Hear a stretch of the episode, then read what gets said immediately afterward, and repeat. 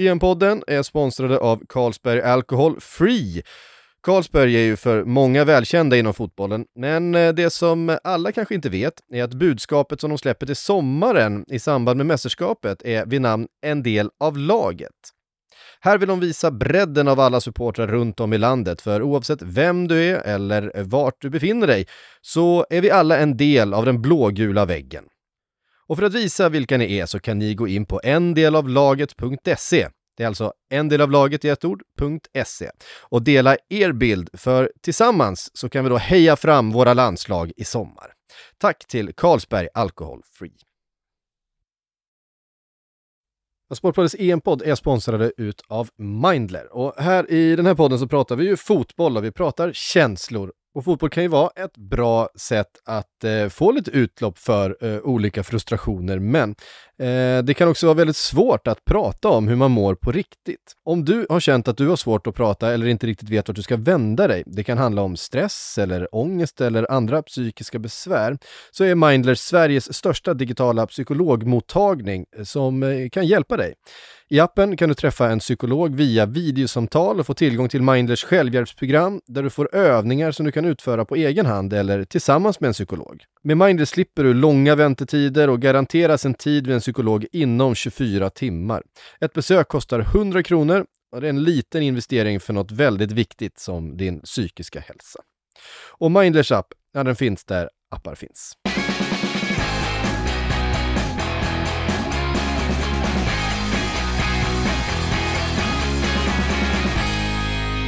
Sportbladets EM-podd, eh, såklart här för att eh, ta oss igenom de första åttondelsfinalerna, för nu är vi igång på riktigt. Eh, nu har vi lämnat det där tråkiga gruppspelet, det där som man bara ska ta sig igenom. Och nu börjar allvaret. Makoto och Frida, känner ni av det? Känner ni att det börjar bli på riktigt nu? Ja, det, det gör man väl ändå, tycker jag. Det, jag fick ju den känslan framförallt igår, vi kommer till det senare kanske, men eh, under Belgien-Portugal som jag tycker personligen var den mest underhållande matchen i det här EMet hittills. Jag vet att många inte håller med mig där, men jag var otroligt underhållen av det som pågick i den matchen. Nej, det börjar bli lite känslor nu. Det, ja, nu exakt, det börjar bli liksom... det ska vara det och, och också i liksom Österrike, Italien med den dramatiken och allting som var. Ja. Och det blir ju också samtidigt när man också försöker kolla lite Copa America på nätterna att man blir extra förbannad på deras bedrövliga gruppspelsystem som fortfarande inte är över, tyvärr. Nej. Men det, det, som väcker så mycket känslor också, eller så mycket nerver, det är ju att Sverige ser ut att kunna få en ganska behaglig väg till finalen mot Wembley. När man börjar tänka i de banorna så känner man ju att det kryper i, kryper i hela kroppen. Alltså det, det är inte bra. Det, det, det nej, känns, nej. Allting känns för bra just nu. Och det, ja, det, alltså det, är hopp, det är hoppet som dödar den. Det ja, är verkligen så.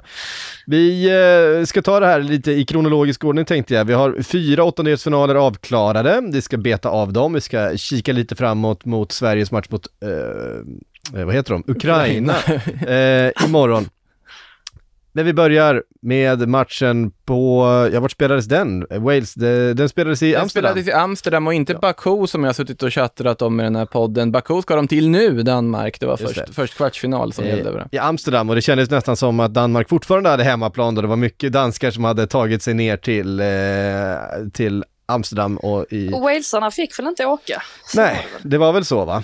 Eh, mm. Så de, de kom inte ur landet medan danskarna var där och representerade och jag vet inte eh, om det spelade så stor roll egentligen, men, men Danmark körde över Wales i den här matchen. Det, eh, det såg ändå pikt ut från Walesarnas sida och från Gareth Bales sida i början, men sen så klev han in då ersättaren eh, Kasper Dolberg, eh, talangen som man har väntat lite grann på, som har haft stöket. Det har ju tjatats om eh, hans eh, besvärliga år med dubbla covid-infektioner, eh, en stulen klocka från en lagkamrat läste jag också. Ja, exakt. Den var stökigt, kände jag. Ja, det, det, det är mycket som är stökigt runt, runt den här spelaren.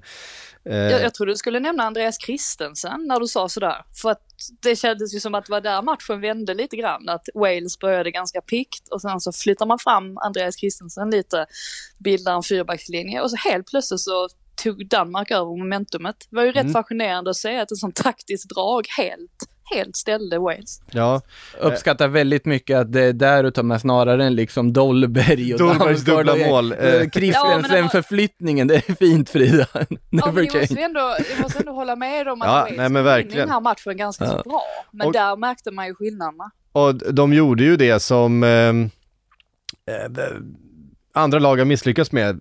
Det Kristensen gjorde var att han klev upp och i stort sett punktade Aaron Ramsey.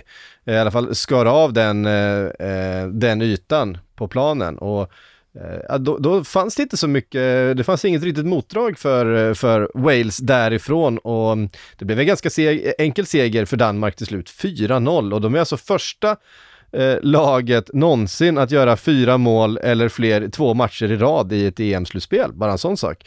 Efter eh, den liksom svaga inledningen och, och speciella inledningen de hade på det här EMet.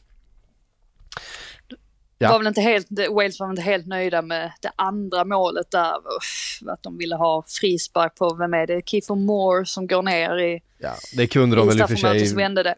Ja men precis i slutändan så känns det väl lite som att det här var Danmarks match på något sätt. Jag förstår ju att det 2-0 målet, det, det dödar ju allt lite på något sätt och det indikerar ju också bytena de gör sen att gjorde de fem byten på, på rad nästan där? Nej, inte på rad, utan var väl två tidigare och sen så ytterligare tre.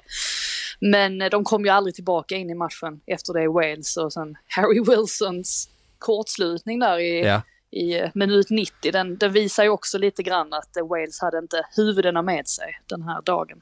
Nej, och framförallt när det, när det blir på det sättet kan man ju förstå att eh, frustrationen tog eh, överhanden. Det såg vi på, eh, såg vi på flera håll.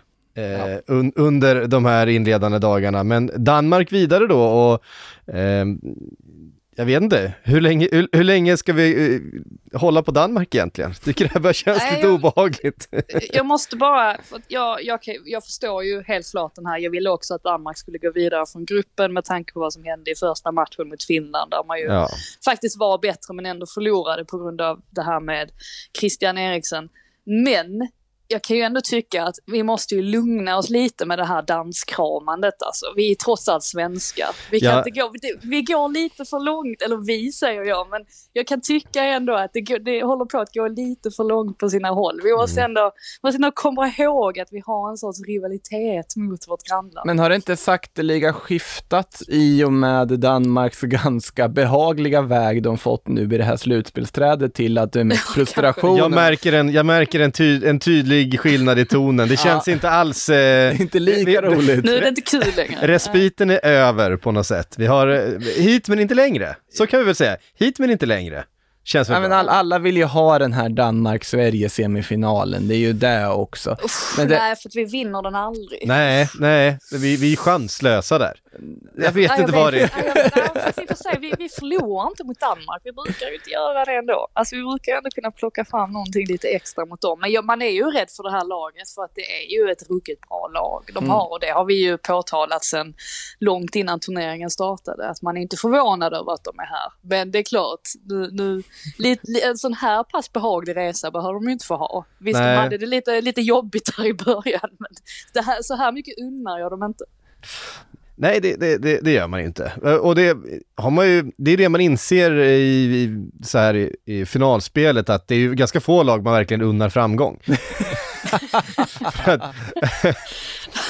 Ja, alltså jag, och sen så måste man ju komma ihåg att vi, vi säger ju allt detta med en liten glimt i ögat också. Men, Men det är väl klart att den här, den här rivaliteten vill man ju ha på något sätt. Nu har jag ju mitt andra lag och det, kan, det är inte så svårt att lista ut vilket det andra laget är. Men det, ehm, det är ju ändå Skottland. lite det. Ja, exakt. Men Skottland var nog tredje laget då. Men eh, andra laget är väl, är väl trots allt England. Eh, men det är väl klart att det Fotboll blir ju betydligt roligare där det finns lite sånt där smågnabb bakom det hela. Ja, verkligen. Eh, vi, vi kan väl ta oss vidare då till Österrike-Italien. Italien som många har som sitt andra lag och sitt eh, favoritlag. Ehm, ingen har Österrike som sitt andra lag. Ja. Inte ens, öst, Ja, inte ens österrikarna. Nu, nu kanske. Ja, Ändå. faktiskt. Eh, nej, men jag kände verkligen här under, jag eh, har inga känslor för italienska landslaget överhuvudtaget, så att jag gick väldigt neutralt in. Det var två lag jag eh, absolut inte brydde mig om.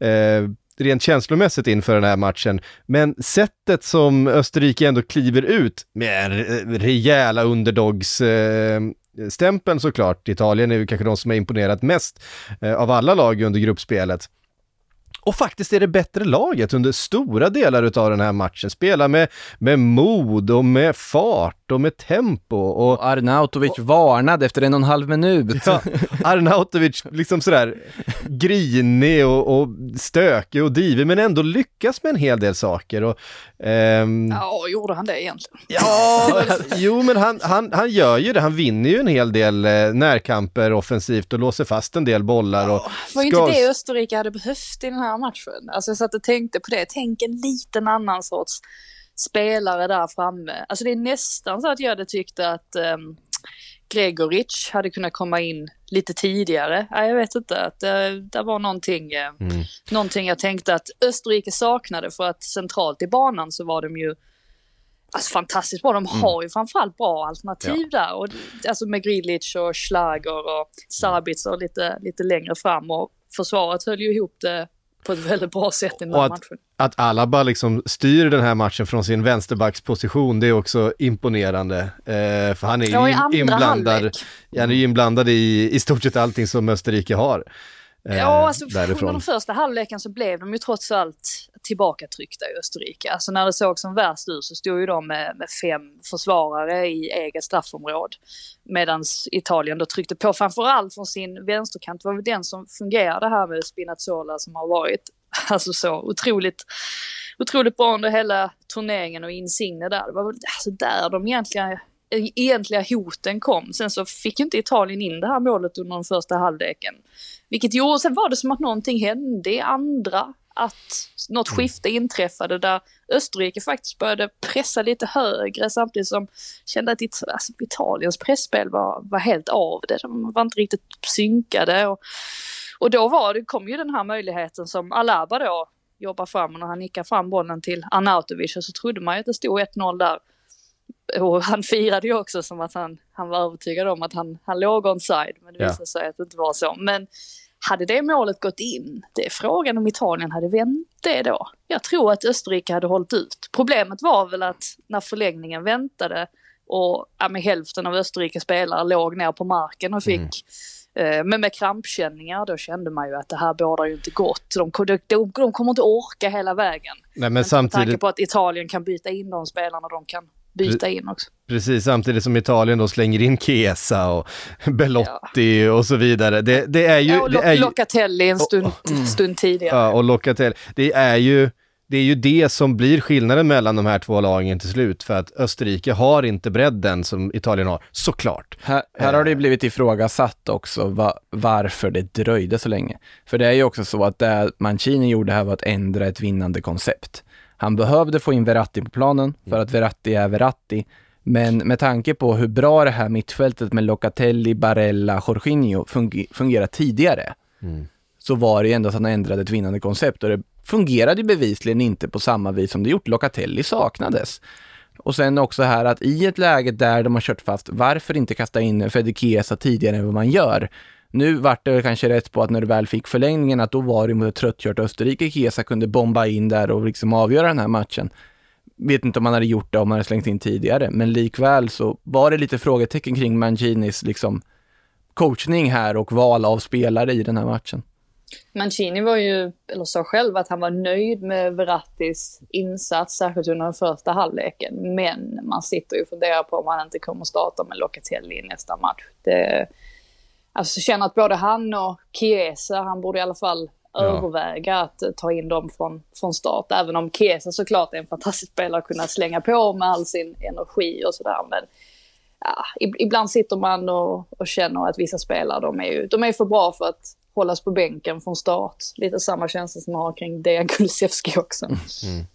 Nej men det blev ju lite så också att uh, Jorginho och Verratti ibland liksom stod ovanpå varandra kändes det som. De söker upp liksom samma ytor. De är, har ju i grunden ungefär samma, eh, samma roll, mm. i, även om du kan dela ut nya roller till fotbollsspelare så har ju Verratti en tendens att, att glida in och ställa sig på den positionen som Jorginho ska stå på. Därför att det är, han, det, det är så han naturligt spelar fotboll. Så det blir lite så här kaka på kaka att spela med båda de känns det Men som. båda är ju dirigenter, det är ju det. Ja, båda exakt. är ju liksom spelfördelande liksom temposättare. Så att det blir ju också, där de ska ha två personer som sätter tempot, då måste de samsas om vilket tempo du ska ha på något sätt och det blir ju så att då har du inte alternativen efter tempot har satts. Så ur den aspekten, sen är ju både Verratti och Jorginho som spelare är ju för bra för att sitta på bänk egentligen. Men det är ju det att just Locatelli har varit så pass bra, Nicolo Barella är så pass nyttig och det har fungerat så pass bra som det har gjort med Jorginho. Det är det som är det svåra pusslet för att det är inte lätt att bänka Verratti. Nej. Det gör man inte i första taget och det är väl där lite som Mancini gick på. Men frågan är, jag håller ju med dig Frida, det är väl kanske läge att ändå fundera på om Locatelli borde starta mot Belgien i kvartsfinalen. Men vi fick i alla fall en eh, förlängning. Eh, och eh, jag satt ju och hoppades på straffar i vanlig ordning, eh, Ja. eftersom det är det finaste vi har. Det fick vi inte. För Chiesa kom in och stänkte dit eh, 1-0, sen fick vi eh, en tvåa också. Då kändes det ju oavgjort. Eh, det var Pessina va som... Pessina som dök upp ja, från Ja. ingenstans. Igen. Ja, Just det. dök ju in i truppen väldigt sent dessutom. Pessina har väl spelat en del i Atalanta men kanske utan att liksom glimra allt för mycket. Få den och trott att han skulle tillhöra en italiensk landslagstrupp för något år sedan. Nu alltså två mål i ett EM, så det är ju helt okej. Eh, onekligen. Eh, och um, där tyckte man, ja men nu var det ju avgjort, Österrike såg så tröttkörda ut och dessutom Italien med, med, med all boll och alla målchanser där i, i förlängningen fram till så att eh, eh, Kalajdzic, hur säger man? Kaladzic va? Kalad, Kaladzic, eh, ja, snubbla på de här efternamnen. Eh, nickar in den där reduceringen och då, eh, då blir det plötsligt nerv igen. Eh, Och vilken nick också. Hur får han ens till den här nicken? Jag förstår, förstår knappt hur, det, hur han lyckas. Alltså det är ju en väldigt snäv vinkel han får på där. Ja, ja, den är riktigt fin och då, men Österrike har inte, de har inte benen kvar vid det tillfället att, att riktigt eh, utmana eh, faktiskt och de har ju eh, inte personalen heller för att eh, kunna utmana när, när eh, man har så många utav, liksom, sta, från startelvan utbytta. Men det är ju ändå lite problematiskt det här med att om man tittar på tidigare turneringar så är det ju oftast de lagen som har presterat lite sämre i gruppspelet som går hela vägen och vinner turneringen. Och här hade vi Italien som inledde väldigt starkt med tre raka segrar, såg ut som att ingen skulle kunna stoppa dem. Och sen så kommer de till åttondelsfinalen här mot Österrike som de ju ska köra över och gör inte det utan matchen får tas till förlängning. Och dessutom så släpper de till ganska mycket där på slutet. Man är inte jätteövertygad nu kring Italien. Man är inte lika övertygad som man var för tre, fyra dagar sedan i alla fall. Man undrar också över nivån på grupp A. Alltså när Wales blir liksom Ja, överkörda. och Wales var ju inte bra. Alltså jag Nej. såg alla deras matcher. Alltså de var ju inte... De var ju egentligen inte bra i någon match sådär. Alltså det var ju... Det, där var ju Danmark stora favoriter. Så att på det sättet så fick ju, fick ju Italien en ganska bra grupp. Även om lite svårt att bedöma kvaliteten eller skillnaden mellan Schweiz och Österrike. Jag skrattade lite för att jag kommer ihåg att ni skrattade åt mig för att jag jämförde Schweiz och Österrike. Men Roberto Mancini gjorde samma sak på sin presskonferens och menade på att han tyckte Österrike var snäppet bättre än Schweiz. Ja, vi får väl se hur, hur det går för Frågan man ställer sig är hur dåliga var Turkiet? Alltså när man liksom förlorar tre i den där gruppen. Det är det man ställer sig frågan till efter också. Ja, de var ju inte bra i alla fall. Nej, det, det, det, det, det ska man veta. De var inte, de var inte så bra. Nej. Så var det. Eh, Danmark och Italien eh, vidare då från lördagen. Vi ska ta oss an eh, de eh, ytterligare åttondelsfinalerna som spelades och så ska vi titta framåt lite grann såklart mot det som händer ikväll och det som händer imorgon. Men eh, först några ord från våra sponsorer. Sportbladets EM-podd är sponsrade utav Unibet och som vanligt då, eh, som vi haft under hela mästerskapet, har vi med oss Steven Lee Holmdahl från Sportbladets spelsajt. Hallå! Tjena, tjena. Och eh, i vanlig ordning så har du plockat ut ett par riktigt mustiga spel då från eh, unibet.se till oss. Ja, nu ser det riktigt intressant ut och Sverige går in i hetluften också nu i slutspelet så det ska bli riktigt roligt. Ehm, och jag har ju stångat pannan blodig lite med Alexander Isak men jag fortsätter att köra på honom. Jag vägrar att tro att han kommer lämna det här mästerskapet utan att göra mål. Så jag spelar Isak som målskytt mot Ukraina till 3,20. Tycker vi om. Ja, och sen är vi lite inne på att Eh, Sebastian Larsson kanske är lite övertänd också. Han riskerar dessutom inte avstängning heller så han har råd att gå in och ta en varning om det skulle behövas. Kan spela till 3,50 att han får gult kort. Eh, och sen är det höjdaroddset i den här matchen då. Det är att Alexander Isak gör mål, Emil Forsberg slår assist, eh, Victor Nilsson Lindelöf och Sebastian Larsson får varsitt kort. 121 gånger pengarna. Oj! Och det kan man bara krydda med en liten sån där eh, tv-peng bara för att det kanske ska smattra till. Just det. Yes. Um, och sen om vi tittar lite vi- längre fram då så kommer ju kvartsfinalen här också den här veckan. Precis, och där vet vi redan att Italien möter Belgien. Eh, två lag som eh, lite oväntat fick svårt i sina åttondelsfinaler. Belgien verkade mest bara...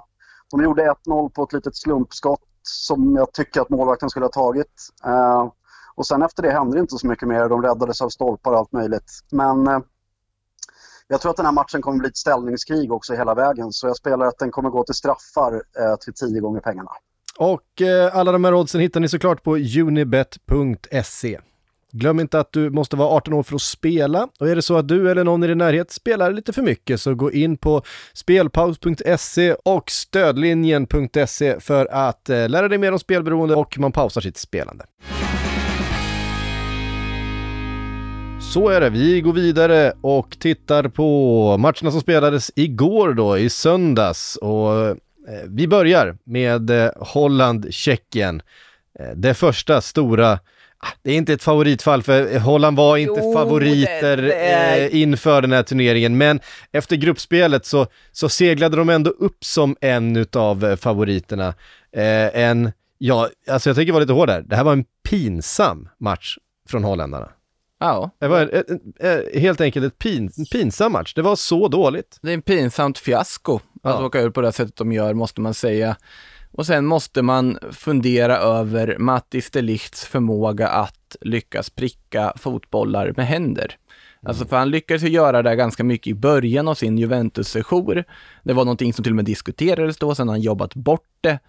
Och så är han här på liksom den stora scenen, går ner och eh, ja, det är väl en ren reflex att han bara slår bort den där bollen. Men det är också Han ett... får, ju, han får ju någon slags panik när han, eh, när han snubblar eh, och håller på och mm, eh, ja, bjuda på ett friläge helt enkelt och, och i den paniken tar bollen med handen och det är ju ett Ja, solklart rött kort. jag förstår inte varför de behövde titta på VAR så länge egentligen, för han tar ju det först liksom, situationen. Alltså jag tror från där domaren står så ser han kanske inte riktigt att ehm, den är så medveten som Alltså den är. hur, hur medveten den är, om han råkar få den på armen eller om det är eh, Mm. med flit helt enkelt.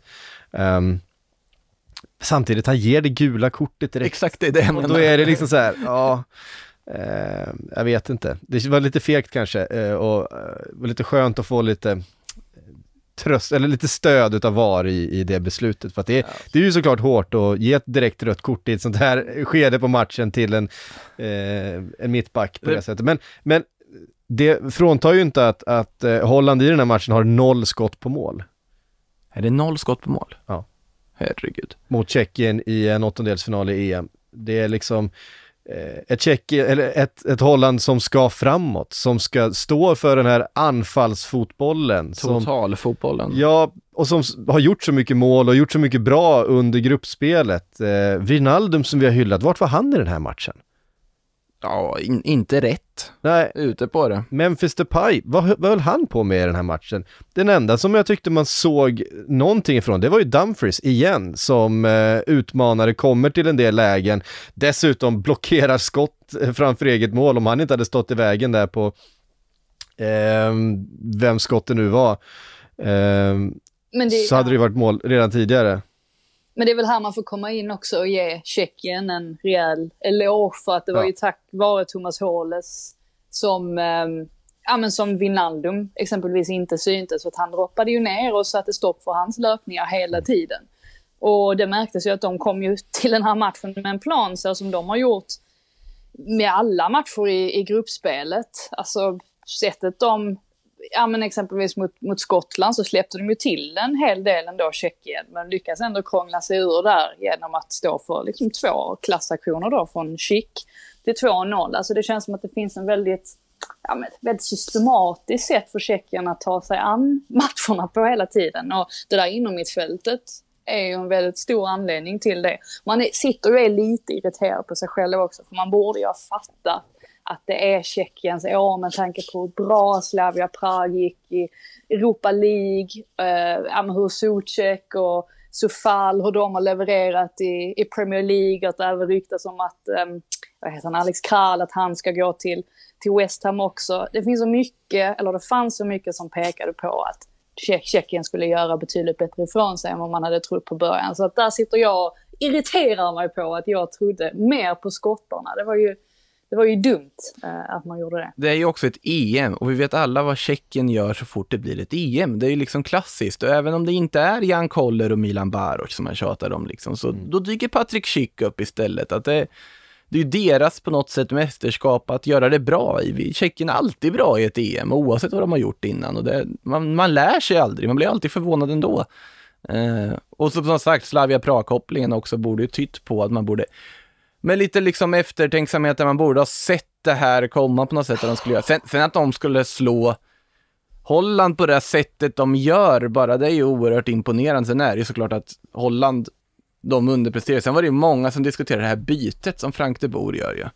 Efter utvisningen när han då väljer att liksom gå ner på någon sorts enmannaanfall istället när Kinsey Promes kommer in och så vidare eh, blir ju inte rätt. De skapar ju ingenting framåt. Alltså det, vi måste ju eh, sätta ett frågetecken på Frank de Boer och hans, eh, dels att man känner ju direkt att, att i det här läget, han är inte eh, tränaren att ta dem ur det. Han är, han är inte den managern som har det taktiska, eh, liksom fingertoppskänslan att, att hitta en balans i det här laget igen. Eh, och det känns inte som man har förtroendet heller från från spelare och han har varit rätt ifrågasatt.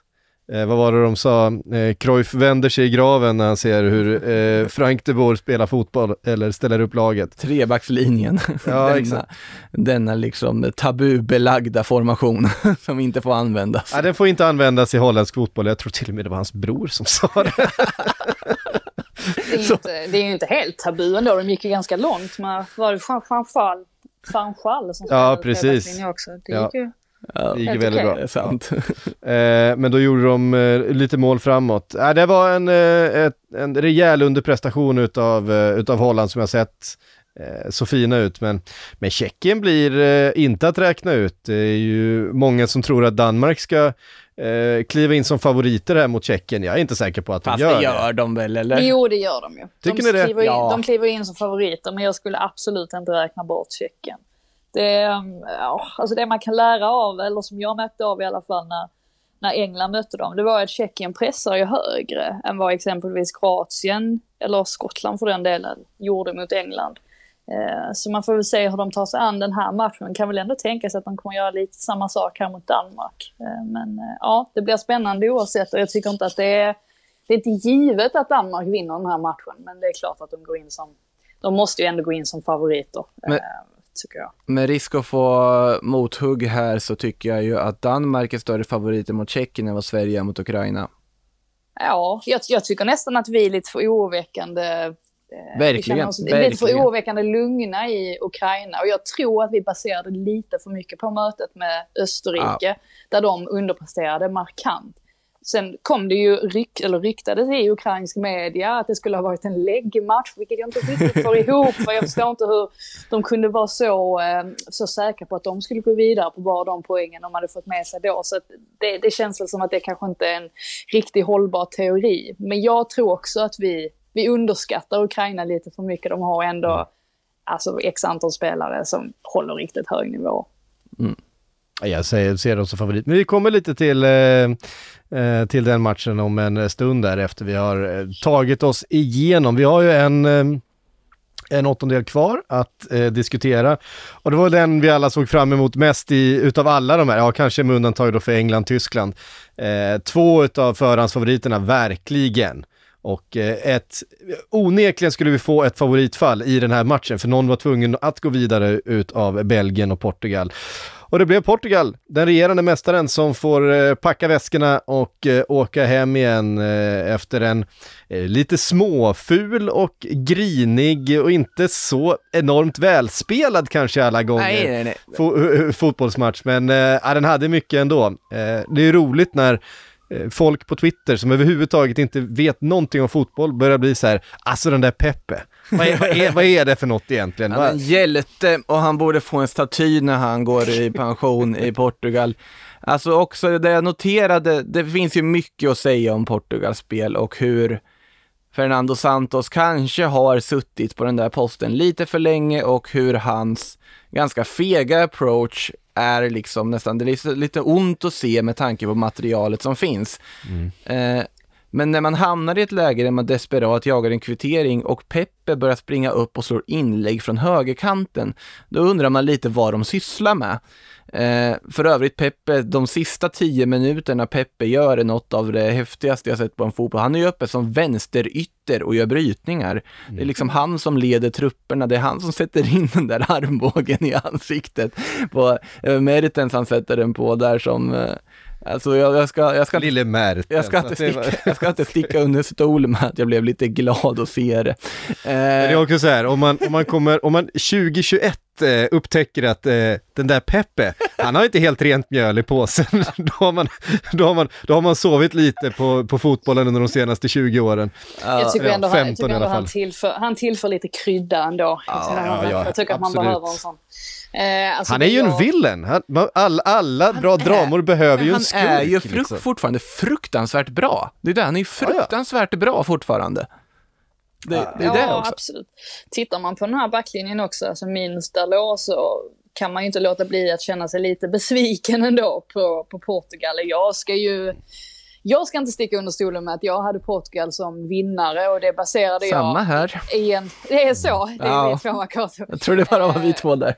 Och det var inte så att jag tänkte att Portugal kommer att spela den bästa fotbollen, men jag trodde åtminstone att de skulle komma in i den här turneringen med någon form av idé vem, vilken deras bästa startelva är och vilka spelare som, som går bra ihop och eh, att de möjligtvis då skulle kunna, ja men alltså få med sig resultaten, alltså sett till att de skulle hålla tätt bakåt. Alltså nu, nu skadade sig ju Cancelo och det var ju givetvis ett tapp. Det såg vi ju inte minst att alltså både Semedo och Dalot har ju haft väldiga, väldiga svårigheter att, att täcka upp för honom. Men där man började, alltså där, varningssignalerna ringde ju verkligen i mötet med Tyskland. För att, att de kunde ha så svårt att anpassa sig till Tysklands approach och sättet de ville spela på, som var helt uppenbart för alla och att de faktiskt inte kunde ändra på det under matchens gång. Där började det bli ganska tydligt att Santos, han, han hade inte riktigt koll på, på vad han gjorde här. Och tittar vi på startelvan också han startade med i första gruppspelsmatchen mot Ungern kontra vad han nu avslutade med, så visar ju den också att han inte riktigt visste vilken hans bästa startelva var. Så att på så vis så kan jag ändå känna att han, eh, ja, jag vet inte om han tog sig vatten över huvudet här eller vad han gjorde, men de, ja, de, de lyckades, lyckades inte spela ihop sig helt enkelt och verkade inte riktigt veta vad de hade för plan. Och då, blir, då kan det ju lätt bli så här när man möter Belgien som har spelare som kan plocka fram det där lilla extra. Det visst, alltså det pratas om att Belgien inte var bra i den här matchen, och det var de ju inte heller. Alltså de hade ju ett skott på mål. Men varför skulle de trycka på egentligen? Om, när de fick in sitt mål där, det är nästan bättre då att backa hem lite och bli försiktigare. Det, det tycker inte jag heller är någonting, någonting konstigt. Eh, och ärligt talat så, visst, Portugal kan hävda att de tryckte på där mot slutet. Och det är klart att de mycket väl hade kunnat få in en, en kvittering, men det kändes inte så läskigt ändå. Tyckte, tyckte inte jag. Det var väl egentligen Ruben Diaz nick där som var den farligaste möjligheten. Alltså, om jag inte missar något. Guerreiros eh, skott i stolpen där också. Skott Men, i stolpen, ja. men där också, det var väl den enda gången vi fick se Rafa Guerreiro komma in i den ytan som han är så otroligt bra på att göra när han spelat wingback i Dortmund och hitta de här offensiva ytorna och komma till skottlägen i straffområdet. Vi fick ju knappt se det för han var ju liksom låst på att spela vänsterback i en fyrback där han knappt fick gå upp. Och det var ju mycket sådana saker. Det fanns ju också många individuella spelare i Portugal som man ville se väldigt mycket mer av. Bernardo Silva tyckte jag var besviken. Han har gjort ett väldigt svagt eh, mästerskap får man säga. Diogo Jota, såklart. Också- Alltså det avslutet i början av matchen, vad är det för någonting? Nej, Alltså han ska bara sprinta förbi, det är väl liksom Vermälen han möter, som är i Vissel Kobe nu för tiden och har gått i pension. Fantastisk aktion av Renato Sanchez precis innan där, den, den vändningen och drivet med bollen. Han var väldigt, väldigt bra i första halvlek, Renato Sanchez. Renato Sanchez är ju en av de spelarna som kan lämna det här mästerskapet med högt huvud. Jag skulle säga Cristiano. Ronaldo också är det, Ja. sett i vad han gjorde. Eh, någon som inte kan... Honom, honom hade vi rätt bra koll på. Ja, det hade vi väl. Eh, däremot Bruno Fernandes trodde vi hade ganska god koll på innan också, men där kanske snarare är ett av EMs hittills individuellt största misslyckanden. Ja, ett av, ett av EMs sämsta distansskott där på slutet också. Eh, både beslutsmässigt och... Ja, Eh, det var... alltså Men i, det ju, i det, är ju läget... Väldigt, det är ju väldigt tydligt att Alltså Bruno Fernandes, alltså jag har sett många nu liksom och att han blir kallad för en bluff och det ena med det tredje. Nej, men det... Men sen måste vi ju också sätta, alltså han har ju, han har ju spelat x antal fler Premier League-minuter kontra minuter här i EM. Och också att han ärligt talat verkar vara en sån spelare där laget helst ska vara anpassat och byggt kring honom för att han ska kunna glänsa. Och det är ju Manchester United, det är inte Portugal. Och just därför så, så hamnar väl han inte riktigt rätt. Alltså det är ganska uppenbart. Nej, och det är ju såklart ett... Eh, eh, lite frustration som kommer ut, men ska bara komma ihåg att han har ett fantastiskt distansskott. Det är generellt inte, jag har sett att det var mycket kritik just mot det. Jag menar, du har hela laget samlat, ni har offensivt tryck Ja. och han får den ytan, kanske hittat Ja, inspel, fast det där försökt... skott, skottförsöket var ju också verkligen liksom, nu ska jag ta... Ja, men han har ju det skottet. Det Ja. är ju inte, jag, kan, ju- jag kan ju tycka att det är, ehm, det kan också komma saker ur att ta ett, eh, ett långskott, framförallt när man har den, eh, den foten som eh, Bruno Fernandes har. Sen misslyckas han ju totalt med det och då blir det ju eh, som att man bara vaskar ett, ett anfall när man pushar på slutet liksom. Det det är rimligt, att- mer rimligt att han tar den att typ Palinja drar till på distans, vilket vi också fick se den här matchen åt, helt åt, jag vet Ja, inte vart exakt. han sköt. Eh, men, det är väl också en vilsenhet på Bruno att liksom, han får inte slå straffar. Det måste ju vara liksom jobbigt att bara säga så här, vi får så mycket straffar, men jag får inte slå Ja, han, han, dem. har ju, han har ju uppenbarligen en helt annan roll här och det, Ja. det passar ju inte honom vad det Nej. verkar. Eh, sen måste man väl kanske säga någonting om, om domarinsatsen här. För jag, jag har alltid sett eh, Felix Brysch som en av de bättre domarna Mm. och var ganska förvånad av hur snabbt han faktiskt tappade matchen. Och att det utvecklade sig till en av de sämsta domarinsatserna hittills under turneringen. Och då har vi ändå hyllat domarna generellt. Det var ju lite, lite tråkigt, tråkigt att se. Ja, faktiskt. Jag vet inte, en domare har väl en dålig dag han också. Jag tycker också Felix Brysch eh, tillhör de, de bättre domarna i Europa. Ja. Eh, så, men eh, lite samma frågetecken finns ju runt eh, Belgien, det där med att ja, du ska få in många spelare vana vid att få lagen byggda runt sig med väldigt skräddarsydda positioner. De alltså, har, så- de har inte det problemet nu längre. Alla är skadade. alla är skadade. Men Kevin De Bruyne, Eden Hazard, Juri Tillemans, eh, Romelu Lukaku. Det här är ju spelare som är vana vid att allting eh, liksom kretsar runt dem i, eh, i sina lag. Vad vad kul att Hazard visade varför han var värd en miljard. Eller, nej, just det. Fel Hazard. Det var Torgen. Ja, det är ju ett fantastiskt mål, vilken, eh, vilken Ah. pärla han får på där. Och han har ju det, men jag Tycker ändå tycker, jag att- tycker Eden Hazard var var väldigt, var väldigt bra i den här matchen också. Det var Ja. möjligtvis De Bruyne som inte riktigt eh, kom in så, så väl i matchbilden som vi är vana att se honom. Sen är det jättetapp nu. Alltså, om det nu skulle visa sig att De Bruyne att han, att han missar nästa match, då är det ju ah, alltså det är ju en spelare man kommer sakna oerhört då. Och likaså Mm. då hur det nu är med Hazard. Jag vet inte om det såg väl ut som att det var någonting som brast i, eh, i lår eller... Han- missar, han missar nog det hösten med Real, ska du se. Ja, men det är, ju, det är ju trist när Hazard faktiskt har känts som att han har börjat trampa igång nu igen också. Ja. Att han verkligen har kommit- Han är- såg pigg är den- ut under är den första.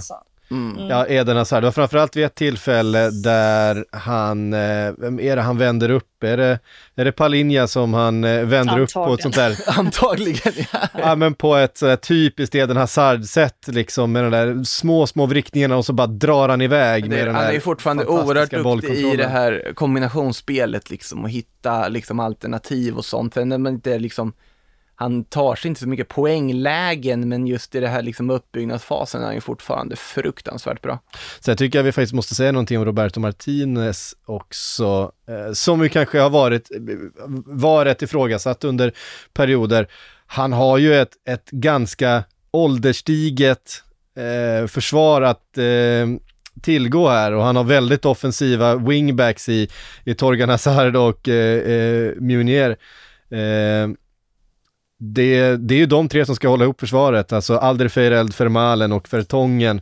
Det, är- det är ganska, det är trögt, det är såklart väldigt rutinerat och meriterat och det finns väldigt mycket ku- fotbollskunnande där, men jag tycker han har fått ihop det här försvaret väldigt bra. För det var många frågetecken om, ja det är väldigt framtungt, det är klart de har all den här offensiva kvaliteten. Men eh, med Axel Witzel där framme som vinner väldigt mycket boll och så de tre, jag tycker att Roberto Martinez har eh, fått ihop det väldigt bra. Dock såg vi ju alltså när de mötte Danmark där, särskilt under den första halvleken, att den här trebacklinjen kan också hamna på hälarna väldigt ofta. Och där kom ju danskarna runt, eller sprang bakom dem på ett ganska enkelt sätt och då tänker man ju när de ska ställas mot Italien och all den speeden som finns i det laget så ja, då kan det nog bli, eh, bli åka av där också. Det är därför den, den här kvartsfinalen känns ju väldigt svårtippad ändå på, på förhand på något sätt. Jag, jag tolkar ju också den här åttondelsfinalen som ett eh, styrkebesked från den japanska ligan naturligtvis eftersom att Vermälen verkar ändå hålla fast han hänger i visselkåben nu för tiden. Tycker jag är väldigt fint att se. Ja. Eh, ja men det gör de Belgien vidare och eh, ingen, eh, ingen, ingen enkel resa för dem mot den här eh, finalen med sin gyllene generation. De var Portugal i, i åttondel och så får de Italien i, i kvartsfinal. Ingen Danmarkresa direkt. Nej, ingen Danmarkresa direkt. Frågan är då om Sverige ska kunna ta tillvara på det faktum att vi då befinner oss på andra halvan utav tabellen ifrån Belgien och, och Italien och så vidare. Ukraina imorgon. Eh, vi spekulerade förra gången inför Sveriges match eh, huruvida Janne Andersson skulle våga peta Marcus Berg för eh, Quaison. Vi trodde inte det då, det gjorde han. Nu frågan, Jag tror det. Ja, du trodde, du trodde. Ja. Förlåt. Det var faktiskt Johanna som inte trodde. Och, Ja, fast inför sista matchen så trodde man väl ändå att Quaison skulle kunna dyka upp, eller? Ja, det tycker jag. Det tror jag ändå var en ganska... jag tror vi, det i, var i, inte i allmän- den här podden trodde vi inte det. Vi, vi har spelat in många poddar, Ja. vi kan blanda Ja. ihop inför... eh, Jag vet inte ens när jag senast var med där, att det är så illa. inte jag heller. ja, det flyter ihop lite grann. Ja. Eh, nu ställs vi inför ett liknande dilemma. Dejan Kulusevski måste ju in. Ja, det är inget, det är inget dilemma ens. Klart han ska in. Men Klart då han är det ju på topp, eller? Ja, 100 procent. Alltså Janne ser inte honom som en, som en mittfältare, i alla fall inte från start. Så att det tror jag definitivt att det blir som anfallare i så fall. Så Alexander Isak och eh, Dejan Kulusevski. Då ska vi alltså spela med vårt tredje anfallspar då på, Mm, på, fy, på fyra matcher. Det, det känns ju inte som Janne Andersson direkt. Nej, verkligen inte. Men det vore ju konstigt om han inte går på form här, får man ju säga. Mm. Alltså med Kulusevski. För det, vi har sett det argumentet att ja, men det är bättre att vi har Kulusevski på bänken så kan han komma in och göra samma sak. Ja, men ska vi riskera att tappa ett möte mot Ukraina bara för, alltså för att kunna sätta in honom med en halvtimme kvar? Jag förstår inte riktigt den, det argumentet. Så att jag, jag säger in med Kulusevski från start. Och sen i övrigt så kan man väl tänka sig att startelvan kommer kommer vara, eller se ut som den har gjort under tidigare matcher. Det är ju skönt att det är Janne Andersson och inte svenska folket som är förbundskapten i alla fall för laget just nu för att eh, så länge Janne är förbundskapten så finns det ingen underskattningsrisk i en åttondelsfinal. Men Nej. det känns som att alla på något sätt redan tagit ut det här i förskott att man ska spela mot eh, Tyskland eller England och sen då den här danskmötet i semin och sen ska det gå till final och så blir man en skräll i finalen och så vinner Sverige EM-guld. Eh, jag förstår att varför vi varje sommar hamnar i den här liksom att de kan nog ta EM-guld i år. Nej. Jag, Jag skulle säga att Ukraina kanske är favoriter i den här matchen. Alltså jag ska inte gå och sträcka mig så långt som att säga att de är favoriter. 50-50. Men 50-50 känns rimligt. Jag sitter ju och är livrädd för Ruslan Malinovski när han ska börja göra poäng också. Nu, ja, alltså, Jag sitter och är rädd för alla vänsterfötter. De har ju 12 spelare i truppen som är vänsterfotade. Brukar spela med 7 till 8 spelare. Ja, det är helt sjukt ju. Det är helt otroligt. Jag har aldrig hört något liknande. Det kan inte finnas någon motsvarande exempel. Och alla de ska överbelasta en högerkant där vi har Mikael Lustig som högerback. Ja, Det är också viktigt att kliva in på Jarmolenko tidigt för att om han kommer fel in i fotbollsmatcher då blir han ju lätt en belastning för sitt lag. Men eh, Och då, kommer- och då har ni inte ens nämnt Sinchenko. Alltså det finns Nej, ändå Sinchenko som, eh, Jaremchuk. Sinchenko som ju väldigt sällan gör dåliga fotbollsmatcher. Mm. Det är ju därför Pep Guardiola eh, väljer att eh, luta sig mot honom eh, ganska ofta faktiskt i, i Lite, viktiga... lite, för, lite för mycket också. Ja. Ibland ger han honom lite, lite för många uppgifter på en och samma gång. Ja, alltså det, det kan ju eh, vara sant, men, eh, men det förtroendet som Pep Guardiola har för Sinchenko, det tyder ju på att det finns oerhört mycket fotbollskunnande och fotbollshjärna i, eh, i den här unge pojken. Jag kan inte ta Sinchenko seriöst bara för att jag alltid när jag tänker på Sinchenko minns den här videon på när de firade, de skulle ta sitt mästerskap och han står och dansar där och håller på. Jag kan inte ta honom seriöst efter det, för den bara dyker upp i minnesbilden direkt.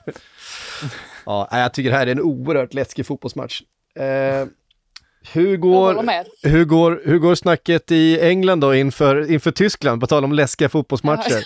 Jag tror du menar inför den här matchen. Jag inte, jag har inte hört det inte, finns inte, det är, jag tror inte det är någon som överhuvudtaget vet om att den matchen spelas. Det, det, Nej, nej, nej. Det, det är ju lite så ju faktiskt. Det är två blågula lag som spelar i Skottland. Jag tror Ja. att det sträcker sig till, eh, till den nivån. Nej, men här är det såklart eh, alltså, extrem fokus på, på Tysklandsmatchen. Och det är ju lite det där att det är väl klart att man kliver in här och har extremt stor respekt för Tyskland och samtidigt så känner man väl också att man har favoritskapet eftersom att det är hemmaplan och ja, Tyskland har ju inte sett ut riktigt som sig själva heller så här långt. Eh, samtidigt som man då ja, vet om att det finns spelare som kan göra den där skillnaden. Det har ju snackats rätt mycket om straffar också, hur det kommer att bli och det verkar ju som att Jordan Pickford, han är redo, redo att ta en straff igen om det Duk, skulle duktig gå så straff, långt. eh, straffmålvakt. Eh, ja, alltså, men, nu pratar vi på att skjuta en straff. va? Ja, skjuta. Ah. Jag har att skjuta en straff. Det, skulle jag i och för sig kunna eh, se honom göra också. Han har ju en, en väldigt fin fot. Han är, ja, alltså det har han gjort förr ju. Så Mm. att eh, det, det vore ju inget, det vore inget konstigt. Men han ska i alla fall vara, vara redo för det. Så att Mm. här förbereder man sig på att det kan gå så långt att det kommer vara en... Gary Ja. Southgate vet ju, vet ju hur det är att Han vet. Tar han en straff? han får inte ta fler straffar tror jag, för England. grejen är ju att det, det är det som är så fantastiskt med den här matchen, att cirkeln kan ju verkligen sluta sig. Alltså han Mm. kan få sin upprättelse efter alla de här åren, vilket vore, alltså vilken fotbollshistoria det vore om det hände. Och dessutom så kikar ju engelsmännen också framåt och inser att slår man bara Tyskland här, ja då har man en rätt bra väg också fram Mm. till finalen på hemmaplan. Så att eh, de, de, vågar inte, de vågar inte drömma riktigt än, de vågar inte hoppas riktigt än, men det är väl klart att det är omöjligt att eh, se på det på något annat sätt än som att det här är en jättemöjlighet. Alltså om de slår ut Tyskland, det är då alla kommer säga football's coming home liksom. Då, då kommer Det det. säger ju alla redan. Ja, det är. Herregud. Nej, ja, men det, det är ju den största myten på den här planeten. Det är att engelsmännen skulle springa runt och tro att de är bäst i världen. Nej, det tror de, alltså, jag har aldrig träffat ett mer självkritiskt folk Nej, i hela mitt liv. Alltså det, de, de tycker, de, ja, alltså jämför med amerikaner så är ju Ja. engelsmän, de är ju så långt och de, de tror inte alls på sig själva. De driver ju med varandra. Ja, det är ju alltså, det som, om det är ju 100% ironi och sarkasm varje gång de säger fotboll Ja, ja, Ja, alltså, jag menar, alltså, De för, är ju så eh, cyniker hela bunten, alltså, Ja. rakt igenom. Men skulle de vinna den här matchen så det kommer ju bli ett erkännande för Gareth Southgate, Mm. inte minst, som är ganska hårt ansatt ändå. Det är ju många som tycker att han, han har ju fått den här stämpeln som Ole Gunnar Solskjaer också har i Man United, det här att han skulle vara någon sorts idrottslärartyp snarare än en framstående fotbollstränare. Så att vinner de den här matchen så skulle det vara Ja, det skulle vara en, ge honom framförallt en rejäl boost hos eh, allmänheten, det kan jag säga. det är den där västen tror jag. Det är det som gör att han får lärar, lärarstämpeln också skulle jag kunna tänka mig. Eh, nej men vad heter det, för jag har ju den här uppfattningen liksom, man tittar utifrån, att jag tänker mig att när det är ett mästerskap, att engelsmännen samlas på pubbar och sitter och sjunger Football's coming home tillsammans, men kanske inte riktigt är så. Vad... Eh, Ja, jo i och för sig. I och för sig så gör jag- som, men, men den låten är inte, den låten gjordes till EM på hemmaplan och den, den är ju sarkastisk rakt igenom. Alltså, det handlar ju om hur de har misslyckats i alla år. Så att det är ju någonting som de är fullt medvetna om, att de inte har lyckats på, på hur länge som helst. Jag tycker den där myten får vi döda lite också, att de, de skulle springa runt här och tro att de är superior to everyone else, för att så Nej. är det verkligen inte. Vad, eh, vad tror vi om startelvan för England? Eh, har ju haft problemen då med Mason Mount som missade senast efter att ha eh, ja. kramats eh, efter matchen mot Skottland tror inte ens han kramade honom. Det är det som är så konstigt. Nej, de stod och pratade med varandra ja. nära i 20 minuter, det räckte. Eh, ja, men det, både han och Chilwell har ju tränat på en egen plan och det är väl frågan då om Southgate känner att han kommer kunna slänga in honom direkt från start. Det verkar i alla fall som att han ska vara tillgänglig för spel och sådär. Men vi mm. får väl se om han startar. Jag tror ju att han gör det. Och sen tror jag att eh, Saka får behålla sin plats mm. eftersom han gjorde så bra mot Tjeckien. Och eh, att Maguire också kliver in. Jag är ju lite spänd nu. Jag tror att de kommer att spela med en trebackslinje. Jag tycker att det vore dumt om de inte gjorde det. Och då lär väl Kyle Walker bli en av tre. Och sen så är ju frågan då vem som spelar höger wingback. Om det blir Rich James eller Trippier. Kieran Trippier.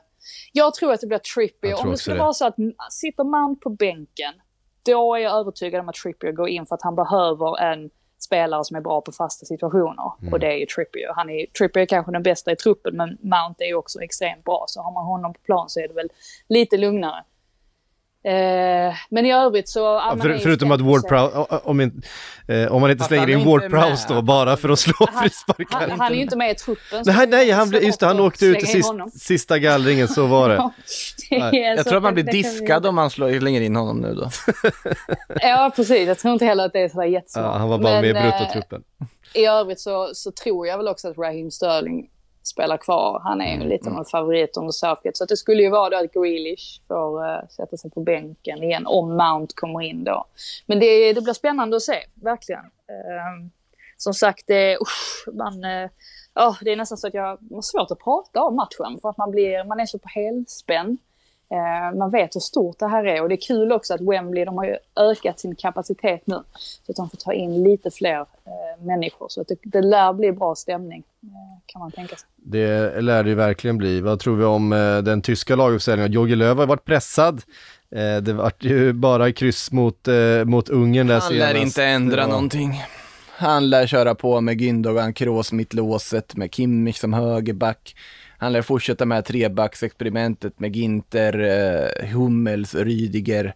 Eh, gissar jag på. Jag har svårt att se att han ska ändra någonting med tanke på att hur han liksom agerat tidigare. Sen ser Musiala. jag... Nej, jag tror inte Musiala går in rakt från start. Det hade förvånat mig väldigt mycket om Löv skulle sträcka sig så långt eh, från sina egna principer. Eh, Goretzka kan man tycka borde gå in i en startelva, men jag tror inte han kommer Verkligen. göra det. Och jag ser ju England som förhandsfavorit här. Det, gör jag det är ju lite, det är lite uppror i, i Tyskland också. Alltså det, är, det är många som, som vill vara förbundskaptener där också ja. och menar på att ja, men vill vi, vi ändra om och göra så här istället och in med Goretzka så ordnar sig allting. Mm. Men om, frågan är liksom vad det är som hade hjälpt. Alltså vad, man vet inte riktigt vad, vad den bästa lösningen för Tyskland är. Men jag håller med, alltså, England går ju in till den här matchen som favoriter just av den, just av den anledningen. Mm. Ja, det får man säga faktiskt. Eh, konstigt nog. Det är väl första gången i historien som England kliver in som favoriter mot Tyskland. Säger det, football's coming home. Uh, ja, vi har ett par matcher ikväll också, vi kan väl bara uh, nämna dem. Uh, vi har bland annat då eh, Frankrike-Schweiz, Frankrike som... Ehm, det hade varit ett fiasko om inte Frankrike går vidare från den matchen. Ja, herregud, nej men det, det, det måste de nästan bara göra. Det är ju, nu, nu tippade jag i slutändan Tyskland som, som segrar här. Nu, det tror jag inte riktigt lever alltså till skillnad från våra tips. Mitt tips lever, ja det är ju bara för att min åttondelsfinal inte har spelats än. Men det, det, är ju, det är ju lite, alltså man får ju faktiskt säga det, just det här med tippning och sånt. Det är ju väldigt svårt när man inte ser, när man inte har slutspelsträdet framför sig, när man inte vet hur matcherna nej. kommer att gå och sådär. Nej. Det är väl klart att man hade gjort någonting annorlunda då. Jag hade ju inte ja. tippat Portugal nu, exempel, eller ja, innan de åkte ut. Nej. nej Frankrike eh, såklart med eh, en av de allra bästa trupperna Ja. i, i världen. Eh, så är det ju. De är ju en av storfavoriterna till att eh, vinna det här Och EM-guldet. där har du ju ett sparkapital som heter Kylian Mbappé som inte gjort målen. Han lär vara ganska sugen på att Ja. eh, dynga dit ett hattrick mot Schweiz här för att få igång sitt EM på allvar. Ja, Och och vi har redan sett Paul- en, Ja, och Paul Pogba som har varit extremt bra. Ja, ja, och en Benzema som har kommit igång och, och gjorde ett fint mål här nu senast mot Portugal. Och, ehm, dessutom då eh, för första matchen idag, Kroatien-Spanien. Spanien som eh, såklart eh, hade en massa frågetecken eh, efter, fortfarande. efter de inledande matcherna här och inte minst då kanske matchen mot, Span- eller mot Sverige. Ehm, Luis fick, fick igång målskyttet ändå. Ja, de är ju igång, men det är fortfarande frågetecken. Vet att Luis Enrique fick ju frågan här på inför om kommer du göra några ändringar i startelvan? Och då sa han antingen gör jag det, eller, och så var han tyst och så sa reportern, eller så gör du det inte. Bravo, sa Luis Enrique och så var det klart med det. Eh, Alvaro Morata lär väl Slöseri med starta- tid för alla inblandade. Alvaro Morata lär väl starta igen. Eh, Pablo Sarabia lär väl starta igen efter 1 plus 2 senast. Ehm, alltså Kroatien finns ju jättemycket frågetecken kring också. Jag tycker det är ganska öppen match på förhand. Det är inte förvånat mig om vi kan få en, eh, en liten straffläggning där kanske. Det hade väl varit uh, piggat upp ändå en, eh, en måndag som denna. Men Spanien Verkligen. måste väl gå in som favoriter. ändå, Ja, jo, jo, Alltså, det, det gör de, men det är ju inte med något så jättestort favoritskap sett till hur, ja de fick islossning mot Slovakien, men där fick de ju också hjälp på traven om vi säger så. Ja. Dubravsk, Dubra- Dubravka vispar in bollar i eget mål. Exakt, det, det hjälper ju att få liksom få hål på det här sättet och sen bara köra. Slovakien var ju bedrövliga i den matchen. Ja. Eh, nu möter de Kroatien har lag- inte varit så bra heller, även om de också såg bättre ut mot Skottland. Men Nej, precis. Men sen också en spelare som kan diktera villkoren i en sån här match är ju Luka Modric. Den duellen blir väldigt viktig. Modric mot Pedri skulle jag säga. Pedri som är väl det stora positiva utropstecknet i Spanien, tycker jag, från gruppspelet. Mm. Eh, jag är ju otroligt tveksam till Spanien, det vet alla som har lyssnat på den här podden och även andra poddar.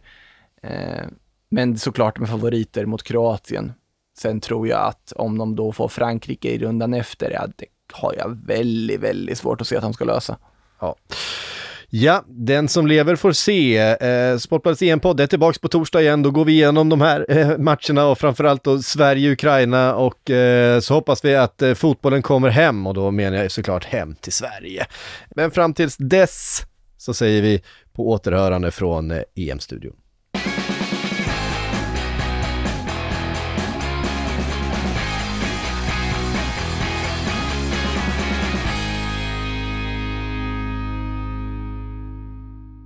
Du har lyssnat på en podcast från Aftonbladet. Ansvarig utgivare är Lena K Samuelsson.